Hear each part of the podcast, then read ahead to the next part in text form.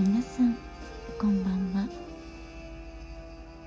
答えのない話。眠りラジオ。359回目の今日は生活に必要のないもの。というテーマでお話ししたいと思います。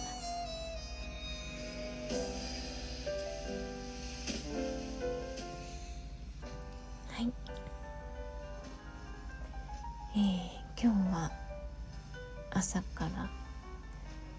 アニメイトというねお店があるところまで電車に乗って行ってきました、えー、で目的は今日からアニメイトカフェが、まあ、イベントですね。アニメイトカフェが呪術廻戦っていうね、えー、アニメのものになるということでちょうど今日は予定がなかったんですね。なので明日からは次女のね学校の説明会が始まったりとか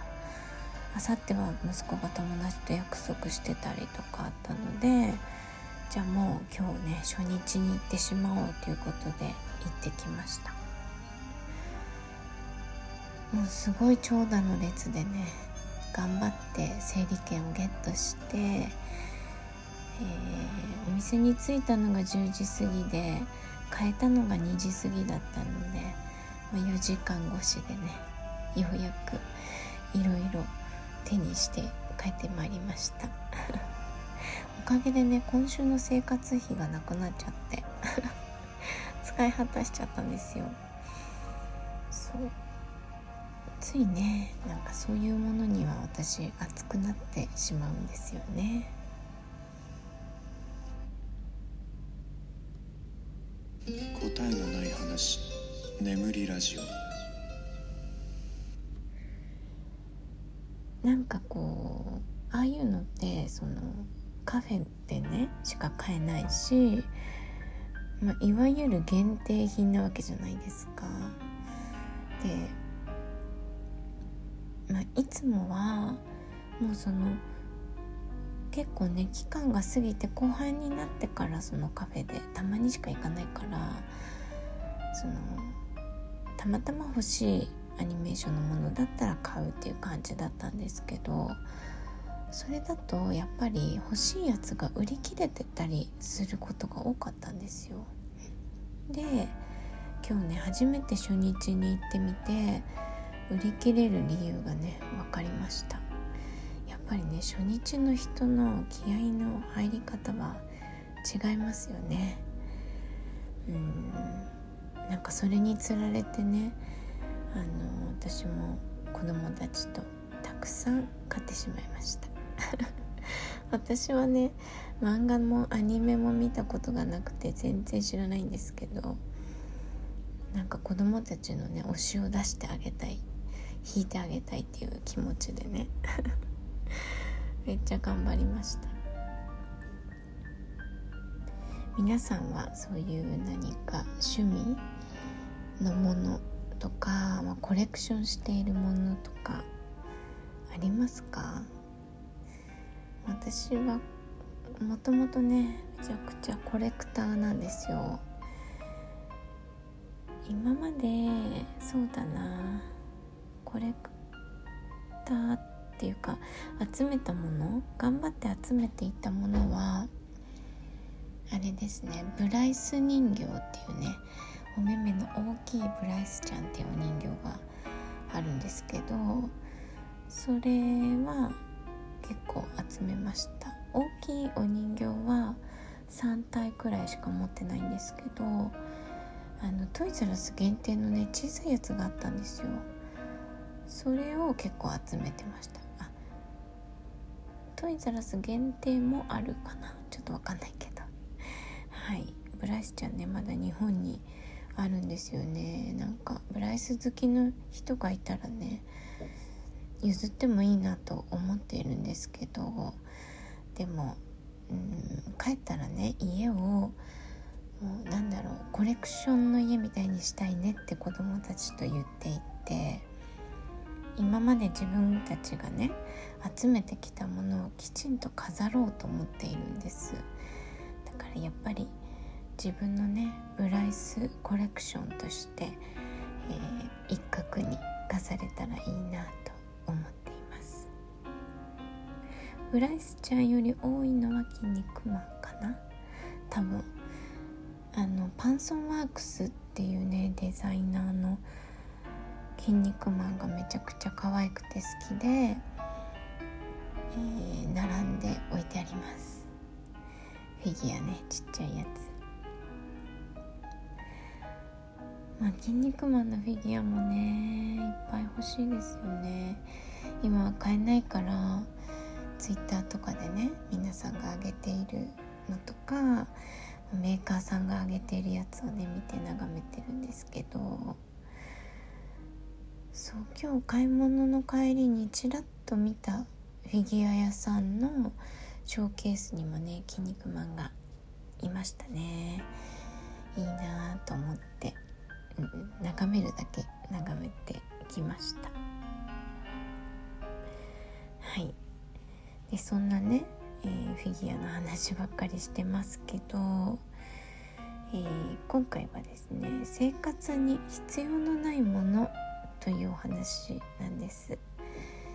私は生活に必要のないものが大好きなんですね、まあ、雑貨と呼ばれるものですね。ね、まあ、これちょっとうんまあうんまあいいか。でなんでそういうものが好きなのかなって思ったんですけどあの人生ってね自分の生活環境をよりよくえー、コレクションしていくことだと私は思うんですよ。そのその人によって、えー、最低限の生活に必要なものって違うじゃないですか。でまあ生きていくのに必要ってなったらそれなりに決まってくるけれども、まあ、その生きていられるというね、まあある種衣食住みたいなベースが整った上での生活環境、まあ、うんまあ、日々のね例えば洗剤とかシャンプーとかそういうものを一つ選ぶにしても自分が心地よく使えるものを選ぶわけじゃないですか。洗剤だったらちゃんと落ちて匂いが良くてとか、まあ、私あんまり匂い付きの買わないけどまあ、それもね好みで選ぶわけですよね。でそれが自分の理想とマッチした時にあの生活でね心地よくなっていくと思っているんです。でそこにこだわりがない人っていうのももちろんいるしそういう人は何か別にこだわりがあるものを持っているわけなんですよね。で私はどちらかというとそういう生活必需品みたいなものもあのよりすぐってね結構こう、うん、自分の生活環境が良くなるものという位置づけで選んで生活してきました。ただこっちに引っ越してからはなんだろう一時的な生活っていう考えで引っ越してきていたのでうんまあ揃えられるものは揃えましたけど家具とかねほとんど買ってなかったりするんですよ。まあほとんど備え付けてあるんですけど例えば本棚だったりとか子供たちの机勉強机とかも持ってきてないからないわけですよね。その例えば教科書を置く棚もないみたいなね。でもとりあえずその辺に置いて、まあ、作り棚とかに置いてなんとか過ごしてきたんです4年間もうすぐ4年なんですけど。だけどそうで雑貨なんて持ってのほかもう買ってはいけないと言われて余計なものね持って帰れないものは買うなみたいな状況でね生きてきたからずっとその生活をより良くするっていうことに目を向けてこなかったんですね。でもなんか最近ねもうねそこをそこのクオリティを高めていこうという気持ちになりました。一時的かもしれないけどだけどそのそうして過ごす一時的な時間も私にとってはとても大切な時間でその時間をねやっぱりよりよく過ごしたいなって